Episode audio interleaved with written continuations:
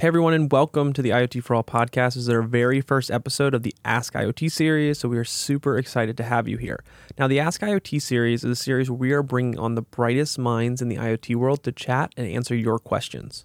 I'm Ryan Chacon, the editor in chief of IoT for All, and on this episode, Hannah White, the VP of Design and Marketing at Leverege, sits down to talk about the current state of design in the Internet of Things industry how important design is in the development of an IoT solution, and she also touches on what skills are critical for designers who want to get into the IoT space or what skills companies should be looking for when hiring a designer for their team. Now, full disclosure, Hannah is the managing editor of IoT for All, so some of you may already be familiar with who she is, and that obviously indicates that we do work together. But I promise you that this episode has a ton of valuable expertise being shared. So please trust me when I say I wouldn't bring on a guest onto this podcast that I didn't think contribute a high level of value to our audience. Now, before we start, I want to give you a little bit of background on Hannah. So, Hannah White is a graduate of George Washington University. She started as the sole designer on the Leverege team as creative director and has since grown her team into an army of impressive designers. A lot of what you will hear her share touches on not just the value of design in IoT, but also the importance of how to build a design team within an IoT company and even share some insights into how she does it that you as a listener may be able to benefit from by introducing some of these tips within your organization. So, all in all, I think it's a great stuff that really think is valuable to share with you. And without further ado, please enjoy this episode with Hannah White. Welcome to the show, Hannah. Hi, Ryan. How are you? Good, good. Thanks for thanks for being on the um, first ever Ask IoT podcast episode for um, for the IoT for All show. Are you you excited? Yeah, I'm really excited. Are you happy that it's a we're picking a designer to be the first um, to be the first guest? It must I mean a lot to you. Incredibly excited about that. All right, great. So what I like to do is is start out by giving the audience a little bit of background and kind of talk more about how you ended up not just on the show but also in the IoT space. Can you speak a little bit to that and kind of give the audience a little information about yourself that you know maybe I wouldn't have shared in the intro? yeah. So I entered the IoT space right out of college. I went to George Washington University where I got degrees in design and chemistry. And I joined Leverege when I graduated uh, in 2016. And I've been working in the IoT space ever since. Why'd you join Leverege? Uh, I loved the team, and it was a small startup, and I really wanted to get in the startup space and in IoT. Okay, and and the designing that you did in school and then right after school, how is that different than the designing you're doing now? As far as like, are some of the skills transferable, or are you learning a lot kind of from the beginning, or, or it's different, or what? Yeah, so I think um, I won't go too much into my views on design school, but I do think design school tends to prepare you for how to use the tools and really web and print design. And IoT and product design is a bit different than that. And so the tools I knew how to use, but learning product thinking and just how to approach product design overall, I definitely learned on the job. Okay, and I guess one of the first questions I wanted to really, really dive into here is uh, when I've spoken with designers in the past, I think one of the most fascinating things to learn is about their design philosophy or their design process. And the amazing thing is how much different it is or how much it varies by designer based on the industry in which they work or the kind of industry they come from. So I think it'd be great to start out with you talking a little bit more about your design process and what you're learning and finding very critical when it comes to designing in the Internet of Things space. Yeah, so I actually think that IoT and designing in the IoT space is really exciting right now, uh, particularly because if you think about web design and the t- early 2000s, web design was going through the dot com bubble. There weren't really any guidelines or standards, and they were essentially in a phase of mass experimentation. And IoT today is in a very similar IoT bubble where we don't have a set of like foundation guidelines, standards, or anything in our industry right now. And designers are getting to not only experiment with IoT products, but also really set the foundation for the future. And I think that's what's really drew me to IoT in the first place and what's really exciting about where we are at, at the moment. So when you talk about the differences between, let's say, web guidelines and IoT guidelines, why are web guidelines not as transferable to IoT when a lot of IoT interfaces are web based? Well, if you think about the classic web guidelines, you're really thinking about website design, and website designs are static. They portray the information that the company wants to put forward, and they have a lot of guidelines surrounding them. Uh, dashboard design gets a little bit closer to IoT guidelines, but the real difference for me is that you're really bridging the gap between the physical world and the digital world. and you're trying to figure out how to portray data from the physical world to, and get it to people on interfaces through like the digital environment. And I think that really starts to give you new design t- challenges that don't really fit within our old school kind of web guidelines that we have right now. Now, do you think a lot of the issues that are plaguing IoT design kind of come from the way people may be approaching design from the start of an IoT solution? Like, is that something fair to say, basically? Yeah, I would say it's maybe not approaching design. I would say that design isn't always included in the start of an IoT solution. Gotcha. Okay. Because one of the things I've talked to a lot of people about and found very interesting is is taking, um, I guess, going back to kind of when IoT was now, you know, I guess now is an acronym and is very popular. Um, when it kind of first started, a lot of people were thinking really from from the hardware side and not as much thinking about it from the user's end. And one of the big things that I've had conversations with people about, and I really find fascinating, is when is that I believe the success of a lot of IoT solutions really requires you to now have to start thinking about the design from the end user or the use case backwards. And often that is not the case. And is that something that you kind of experience either yourself and you had to learn, or is that something that maybe you've seen with other designers you've talked to or another products you've kind of been brought into to help with? Yeah, that's definitely part of it. I think a lot of it is that IoT platforms and different IoT solutions right now are totally focused on getting the technology to work and just getting the data sh- to show up on a dashboard, which are usually widget based. And they're not really thinking about the entire user experience. They kind of start with how can we get this tech or hardware to connect to the internet, not what problem are we actually solving in our users' lives. And what kind of problems is that kind of, I guess, result in down the line. Like they, you know, they, they've done that. They create the hardware, connects to the internet, great. But now they got to think about it f- at the other side. So, so what problems does that kind of create by thinking about it the other way? Yeah, I think uh, an easy example would be let's say you wanted to connect a refrigeration system in a grocery store to the internet to gain the data to give insight into predictive or preventative maintenance and whether or not the refriger- refrigeration system is down. If you go tech first, your dashboard will probably look something like a bunch of graphs of head pressure system like suction pressure box temperature outside air pressure that kind of stuff whereas when you go user first you're more so you might realize that your users the managers of the grocery store don't actually know what this data means and they don't actually know what that means for their fridge's maintenance. True. And so when you approach it from that way it turns into more of an alert based system of maybe the manager actually just wants alerts when the refrigeration system goes down, or maybe they actually just want an email telling them that if they replace their refrigeration system now, one like one specific refrigerator, they will make more money than they're spending in their energy bill because the refrigeration system has become inefficient for power usage. And so when you start putting your users first, that would be when you realize that the grocery store manager really needs something telling him what's wrong. He doesn't want to look at graphs of every different type of data you can gain from a fridge. Right.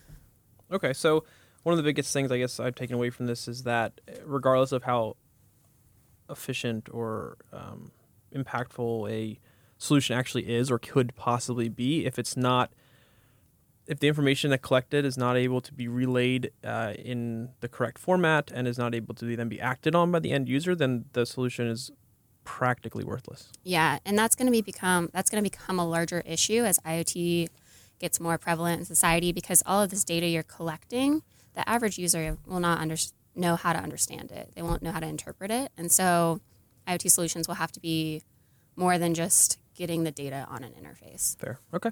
Makes sense.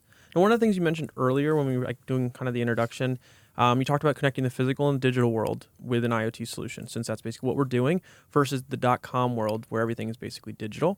So that physical content of IoT solutions does create a lot of design challenges. So as a designer, how do you handle that new level of complexity coming from that more from coming from you know personally you being in more digital background before you got into IoT?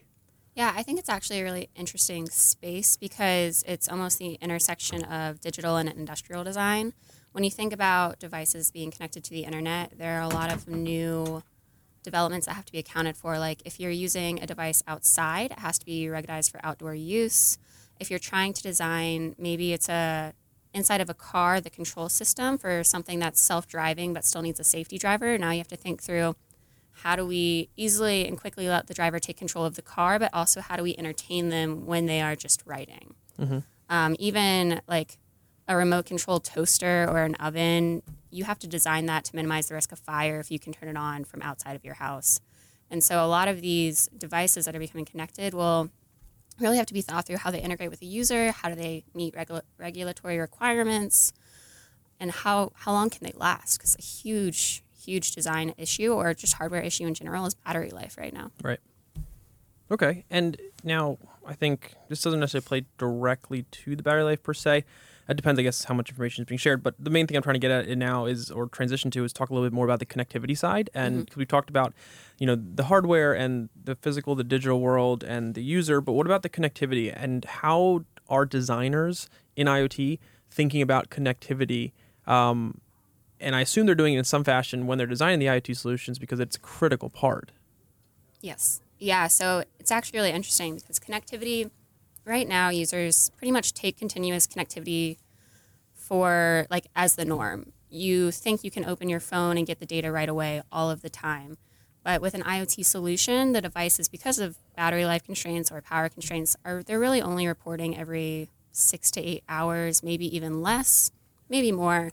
But now we have to come up with ways to convey that information to the user that it's not real time data, but it is the most recent data and the most actionable data they have.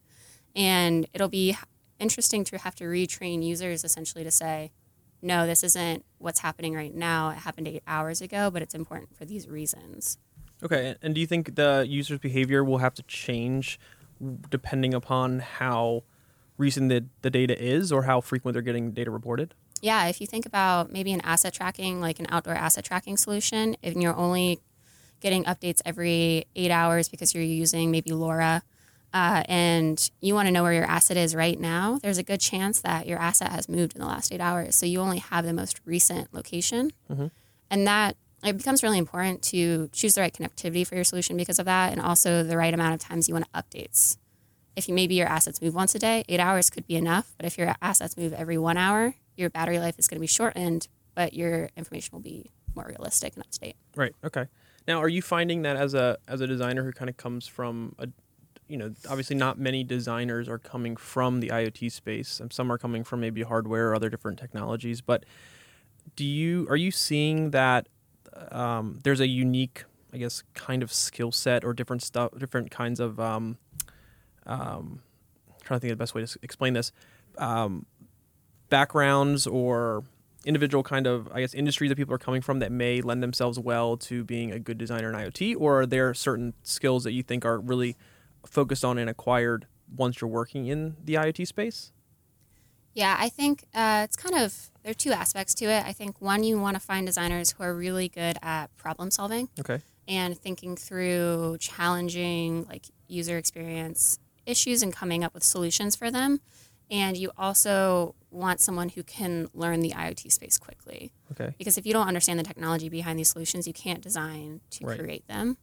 And a lot of the designers on our team at Leverege actually are have science backgrounds. They have science degrees. Okay. And I think that's ac- went pretty well so far to picking up the technology pretty quickly. Okay. And and how? What about the um, the collecting information from the user and doing that user research? What um, do you think that's kind of something that obviously most designers, at least most good, good designers that I've interacted with, are good at that? Is that something that's kind of a requirement, especially for these solutions, which we're now from this conversation basically saying need to be designed with them in mind first? Yes. Yeah. So definitely empathy for the user is and understanding users at a deeper level is something you need to have as a designer. Okay. I do think we have frameworks for user interviews and things like that that make that an easier skill to learn. Mm-hmm. But there's definitely an intuitive nature to product design of just knowing what will work best after testing it and iterating on it and really listening to your users that people need to be able to do. Now, if there's people listening that you know have a design team or have a you know very let's say a small design team and they're listening to what you're saying and agree with you, but they're not really sure where to start, what would be the best way to kind of design that, or design twice? I'm going to say it twice uh, to create that um, design process or that design framework that they can interact with users and then collect the necessary information needed to help build that solution, whether they're building it for a, a client or they're building it for themselves internally. Yeah, I mean there are so many different online like design resources and tools and books to learn the framework. I think what really they need to do is try out different types of frameworks, maybe do different user interview tactics to Okay. find what works for their industry, for their users specifically, and for their company. Our, for example, our design process has evolved. Every single time we add a new designer, we adjust the process because now our team is bigger and we can handle more.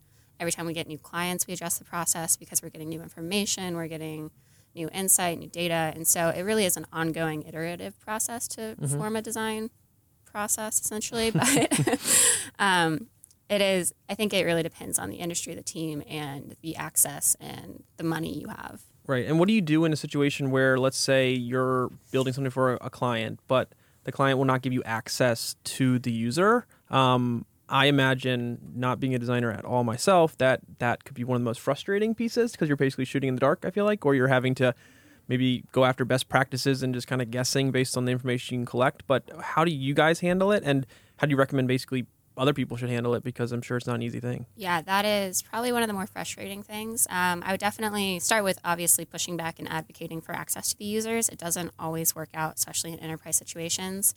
And for those situations, we what we do is we research a lot of competitive ap- competitor applications. Okay. So we'll look at their user experience. We will try to have maybe your friends, your roommates, your family act as if they were the user, giving them the background of what they want to do, and then putting the application in front of them mm-hmm. to get testing and feedback on.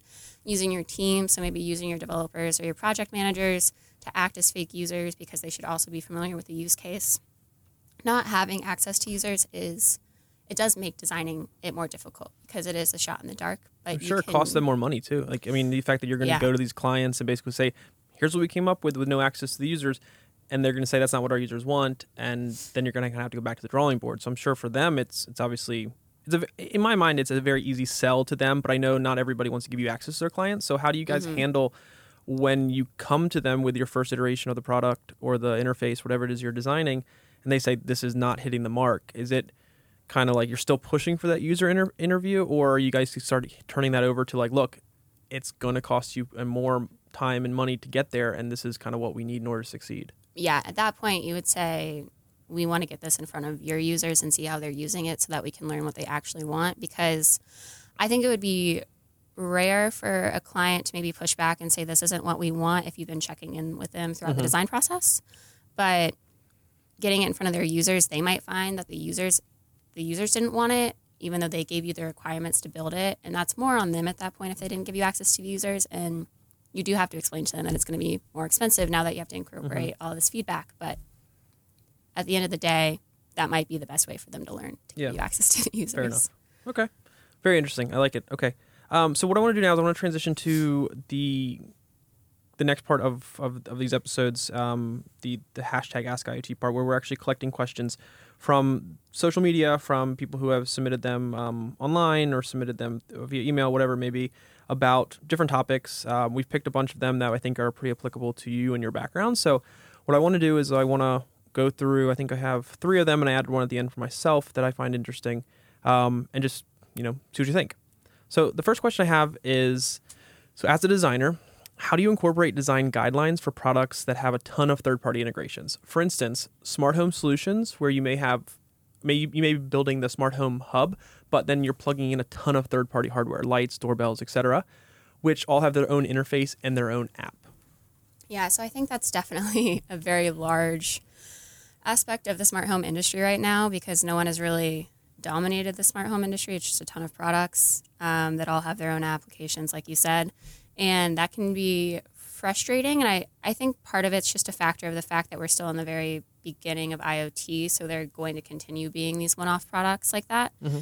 And I'm hoping that as the industry matures, we'll move more towards entire digital connected experiences versus a digitally connected product. Okay. But right now, obviously, the one people that are making one-off products need to probably shift their focus and focus more on integrating with a user and giving them an experience that they want to come back to because if you just have a one-off product you need to design an experience that's worth having a one-off product for Sure. I think it becomes rather difficult too with I mean, don't get me wrong. There's a ton of companies out there that are very successful building that one-off product, um, but I think it's if you're starting to if you're building that hub and then you know let's say you integrate with all these third-party applications and then and um, it's going well for the user and then that hub the company who built the hub starts building their own tools that integrate better that integrate that are Mhm. into the user interface or that appear in the same user interface as the smart home hub. You just make the experience in my opinion and kind of the life a lot easier for those end users which is kind of the whole premise of this conversation it feels like. And i worry that puts a lot of those third party hardware um, or product creators at risk Yeah, I I mean at at some level I think one or two or three companies will just win the smart home market because they've created a digitally connected experience and Mm-hmm. Okay. a lot of these one-off products will probably fall out of Right. circulation. Yeah, I mean, I think we see that a lot of, a lot of other, a lot of other industries and, and things. You know, people are building the coolest new gadget, but then when somebody builds like the the whole experience into Mhm. one solution, where you don't have to go to a third party to get the feature or the the product that you want, um, they end up being the ones who who win. Now, I'm not saying that's exactly what's going to happen here, but it, it probably is the reason why we haven't seen a clear smart home winner. There's a lot of big brands in this smart home space, but not anyone where you're like, you know, they had dominated. They're you know they're the they're the elephant in the in the room with with in in um, in the smart home space, and, and nobody's going to be able to compete with them. It's kind of,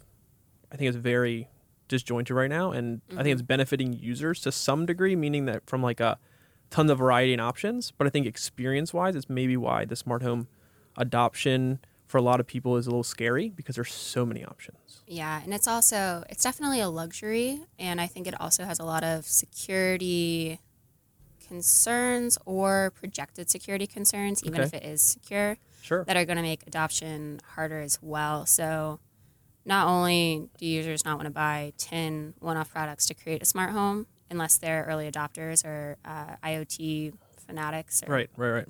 but they also pro- they also don't want to pay money for it. And when you're spending money on a lot of one-off products, you don't you don't want to do that usually. That's a hard market to sell Mhm. to, and they also want secure home like home security. So Yeah, I mean, my parents just got a ring doorbell for Christmas, and they're not too much. I mean, they're not too old as far as like technology is foreign to them. They use a lot of different technology, but they bought a ring doorbell, and that's it. But I think if they were given options to maybe the ring doorbell plus smart light bulb plus a hub plus etc., really um, kind of all came together, it, I think it'd be much easier for a larger group of people to adopt smart home as more of a whole and kind of see that ROI internally in their home versus just thinking it's I can buy one smart home product like a doorbell and it's it's cool. But I think there's actually uh, you know a, an experience there that could be created for the user to make it something that more people adopt and more people will put into their homes because it's easy to install. It it comes with all the pieces necessary, and they don't have to go pick and choose each tiny piece, which most people don't even know what is out there and what exists. But you kind of go and just buy this one hub, and it does the doorbell, it does the lights, it does you know everything that you could need, um, your thermostat, etc. Um, and I think that's something that would be really interesting to see this this space um, have and see how it kind of competes and what it does to those third party companies. Yeah, I do wonder if smart homes will become more mainstream if property managers or Sure. like building companies actually take on making your home smart before you get access to it. And then I'm sure that increases the value of the home that they sell or the value of the apartment. But I do think that's one way that it might become more mainstream is actually having the people who are responsible for building Right. or managing properties to install it. Yeah, I've seen a bunch of um, uh, companies who who own buildings and they're they're building them and they're aiming them at millennials because what they're doing is they're making their whole entire apartment smart, right? They're they're putting Yeah. Nest in there, they're putting Ring doorbells, they're they're putting Philips lights, whatever it may be, and they're they're hoping that is what will attract millennials. And I think as cool as that is, two things. Well, I guess as cool as it is, I don't know if that's what's going to attract them because it's more of a luxury and they care more about the money and saving money um, and not spending a ton of money on rent. So you have to translate that to the actual financial ROI for the um, millennial uh, renter. But then at the same time, there is the opportunity where if, let's say, people, first time renters, are living in a place that has all these smart home products, then they move out of renting to buy their own. Maybe they've basically lived with these things and they become less of a luxury and more of a necessity for them. And the first thing they need to have in the first property that they do buy themselves is smart home products and more likely to probably go with the brands and the interfaces that they're familiar with. Yeah, that's true. All right, so the next question I have, let's see. Um, unfortunately, I don't know why the names were not attached to these. So if you did ask this question, I do apologize for, for leaving your name out, but I do appreciate the question. Um, I'm having trouble finding designers that have the skill set necessary to be valuable in our company, and this is uh, an IoT company, I assume. Any advice on how to attract better talent or where to find them? Also, what skills should I be looking for? I know you kind of answered this a little bit earlier, but just you know address that directly would be great. Yeah, so I I've definitely had similar um, issues or challenges hiring my own designers at our company, and something I've decided to look for, especially because IoT is a young industry, that you're probably there are experienced designers on the market, but it might be easier to hire younger designers who have potential, who you see potential in, and you think could learn the tools or the software your organization needs or the skill set you want and teaching them over the course of two to three months. We do that here at Leverege, and it works really well. They kind of they learn what we need them to learn to be good at their job here, and it prepares them for a design job in IoT down the road. So that's one option. Another is to essentially go to a lot of recruiting events, go to a lot of design meetups in your city, network that way. That's usually a really good way to find talent and people who are looking for jobs as well.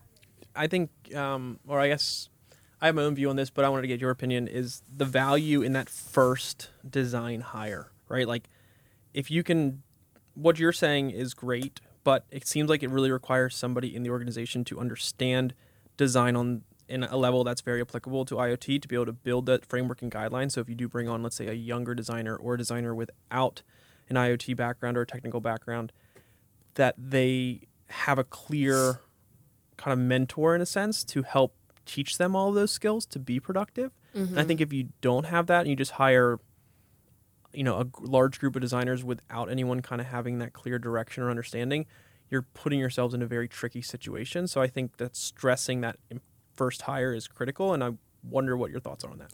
Yeah, your first hire definitely sets the pace and the skill set and just the entire design like they set the entire tone for the design team at your company and how involved your design team will be.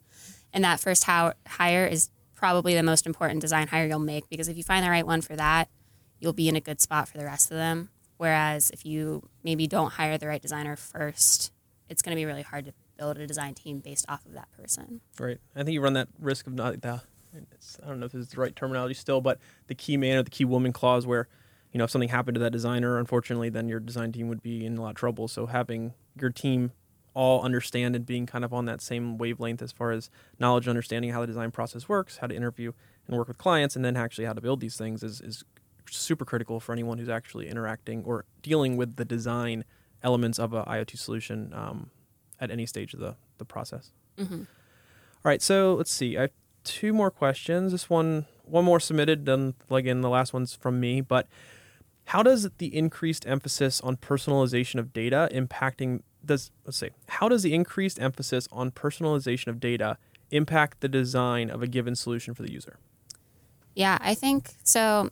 I kind of see IoT solutions in the long run becoming, as we gather more data, it's going to become a more personalized solution. And so the way I kind of think about it is if you think about Facebook, Facebook is a framework that we've built personalized profiles based off of, but the framework doesn't necessarily change. It's just very robust for personalization. Mm-hmm. I think a, for example, a smart home solution could function the same way, where the smart home solution is a framework that's easily personalized for the user of the smart home. And I think that'll be really interesting because there's no way to really design for every single person using your application. You can't give them each a specifically personalized experience, but you can learn their like preferences, you can learn their schedules, and you can create a framework that responds to that. And I think that's where we're going to see IoT going is creating personalized experiences using frameworks that bucket maybe people into specific um, into specific like user buckets, or they learn from the person using potentially AI down the road to create personalized experiences. Okay, great. Um, I think the personalization of data is just is growing of importance, especially with the more solutions that are out there. And again, this common theme we're seeing today is that the focus on the user and the user interface. Mhm. So um, yeah, I completely agree with you. All right, so last question um, before we kind of get into the end of this show, which are a few. There's a few exciting things to talk about at the end, but um, so I wanted to wrap up with one last question um, for a segment before the segment, basically for for the audience uh, benefit. So I ask this because design is super critical in IoT, and a large contributor to adoption will come down to the actual experience you end user has with a solution, which for the user relies heavily on the design, especially on the digital side of UI and UX. Let's say. So for those designers out there, or even just IoT companies who know how important design is, um, and are looking for designers, or again, the designers who are looking to maybe transition from a digital design or a web design background, what advice would you have for them if they are interested in exploring a transition into IoT? Yeah, definitely learning the technology. There are a lot of free resources out there about IoT. So the first thing is just learning the architecture of an IoT solution, what what goes into that, and then specifically getting involved in either an IoT company, like trying to get a job in an IoT startup is a good way to go about it if you're a young designer, or going to hackathons, doing IoT projects there. Essentially, just learning as much as you can. The good thing about IoT is it's internet based. All the resources exist on the internet, so you can find them if you're willing enough to try. Do you recommend getting involved in? Because I would advocate for this, but um, let's say the company doesn't have room for a designer on the product side, but you desperately want to be involved. Do you think just being around it, so like maybe getting a job on the marketing team or uh, a team that maybe doesn't interact on with the product directly, but is around it enough to really adapt those skills, so maybe an opportunity opens up down the road that you can transition. Do you think that's valuable just to even get your foot in the door, or would you kind of hold out for something on a product team first? I would I would hesitate to go to a company who doesn't have a designer on the product team already Okay. because it's going to be a harder sell to get a designer onto that product team, especially if that's how they've structured the organization. Mm-hmm. Or, but on the flip side, if they do have designers on the product team, but you're just not quite ready for that, and they want to hire you for the marketing team, yeah, that's a great way to transition into IoT. So, what was it about Leverege then for you coming into the team as the first designer that you saw as appealing versus saying you shouldn't necessarily, or maybe not everybody should join a team that doesn't have a designer already on board?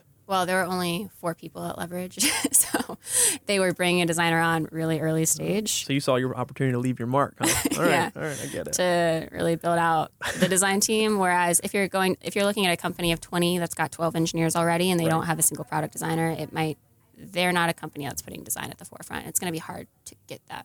I think it's gonna be hard to get your opinions across, or n- maybe not. Not saying that they're not gonna be able to listen to you, but I think changing the ways of twelve engineers who are building Yeah. stuff and really like what they're building and think their building is correct, coming in to that environment, I think is could be intimidating for a lot of people and very difficult to, mm, you know, make your mark and really transition the company into a design focused company. And I, I think regardless of what you do in IoT, you need to be a design focused company um, regardless of how many designers you have, regardless of how big your engineering team is, I think if y- that design at the end of the day is really what wins in IoT solutions, and it's so hypercritical, and I feel like a lot of companies are missing the mark. Yeah, no, I totally agree. And I, I w- I don't think I would suggest for a young designer to try to go into a 12 person engineering team and try to change the culture of the team. Mm-hmm. I, I think they're setting themselves up for a lot of headaches. Mm-hmm. Whereas if they can get a job in an IoT company that's already putting design forward and they're Mm-hmm. like really building out a design team, that's a good spot for them to learn. Well, you've been a great advocate today for designers and the need for designers in companies. So I'm sure a lot of these people listening are going to immediately go to their HR and say, "Hey, we need more designers." So you've done. I hope think so. I think you made a great impact on the potential for designers to be hired um, that want to get into the IT space because it is it is important, and I think you're making a ton of great points today. So I I, I wanted to end um, or I wanted to wait to the end to, to bring this up since I know it's still in the works. But you mentioned it before we spoke today off the air um, that you're working on a guide for um, maybe young designers, but I guess I'm sure it could be applicable to anyone um, related to digital product design with an IoT focus. And you sent me some copy, which I thought was really interesting, and I wanted to read a short passage. I actually whittled this down a little bit more because I didn't want to take up everybody's time listening to this, but I did highlight something that I wanted to read, and the the um, the piece is, uh, I guess, uh, if you wrote it, so it's in your words. Um, IoT design is still in its infancy as a discipline. Remember back to the dot com bubble of web design. The mid 2000s were filled with hundreds of thousands of variations of what a website could be. By 2012, the foundation of the discipline began to form and industry best practices emerged. We're currently in the age of the IoT bubble, where experimentation runs rampant and there are no rules or bounds. Throughout the next decade, potentially beyond, IoT designers will define industry standards through the work they produce over the next 10 years. And if that's not incredibly exciting, then we don't know what is. Why do you say that? because I find it incredibly exciting. Um, no, I just I think it's a really exciting industry to be in because I think IoT will be at the forefront of augmented reality, virtual reality experiences. So when you say bubble, you're not meaning like a like a financial bubble or like the dot com bubble per se. You're you're looking, I'm meaning like there we're there's too many things going on. There needs to be structure for the design to be in order. Okay, I got you. there's a lot of iteration, variation, and a lot of new Yeah. products coming up with Right. IoT, and I think it's only going to expand before it starts to mature. Yeah. Well, um, and that's exciting. yeah. I think you might want to just throw an asterisk in there and put it at the bottom of the page because somebody reads this, they might start freaking Not out. financial. Yeah, or or just like a bubble in like dot com, you know. So, Mm-hmm. um, but that no, it sounds great. And some of the other stuff you sent you sent me um, uh, was wonderful as well. So when will this guide be ready? And um, I guess assume it's going to be uh, available on like you're going to put it out there somewhere for people to read it and, and kind of get a better sense of things. Yes. So we originally started this guide. This guide is um, an external version of our onboarding process and Oh, our own Okay. internal school, essentially, that we have designers go through when they first join. Okay. And we're hoping for it to be ready by the end of quarter one. And it should help anyone trying to get into digital product design or IoT Mm-hmm. or just learn more about the industry. So you'd advocate for them taking this and kind of putting their own twist on it to help educate their own designers and and start to form that um, those common practices and and um, what word am I looking for here? Just the rules and, and the guidelines, kind of making them more succinct and um, Yes. uh, connected across the industry. Okay, awesome. Um, so I guess the last thing I want to do is. If the audience has any questions, I mean, I'm sure there's a lot of people out there, not just designers, but a lot of IoT enthusiasts and um, probably people who work in the IT space who might have a lot of questions after this. How can they follow you, reach out to you, ask questions? What's the easiest way? Just because I'm sure there'll there'll be a lot of them. Yeah. Uh, Twitter is the easiest way. Hannah Liz White. Um, that's my Twitter handle. L I Z in the middle. And or LinkedIn. Okay. Which I'm sure we'll link in the show. Yeah, we'll put it in the notes uh, or the description, whatever it may be, wherever you're listening to this. Wonderful, awesome. Um, thanks again for being on the show. Um, we'll have to have you back when the guide is ready, if that's something that your schedule allows. I know you're busy, but uh, any last words or anything you want to kind of leave the audience with? I mean, you've you've, you've been a big um, big advocate for designers and the importance of it. And I think that's very very clear, and hope most people listening understand that. No, this was great though. Thank you so much for having me. Awesome. Well, um, there you have it. Um, the lovely Hannah White um, was a guest today, and I, I think um, hoping everybody really understood the value that the design provides for IoT solutions. And um, if you have any questions, let us know. Um, but thanks for listening. All right, so I hope you enjoyed this episode. Our ultimate goal is to provide you with as much value as possible in every piece of content that we create. So hopefully, we're able to achieve that here today. If so, we would love it if you could leave us a rating or review on whichever platform you're listening to us on. If not, we would love to hear your thoughts on ways that we could improve.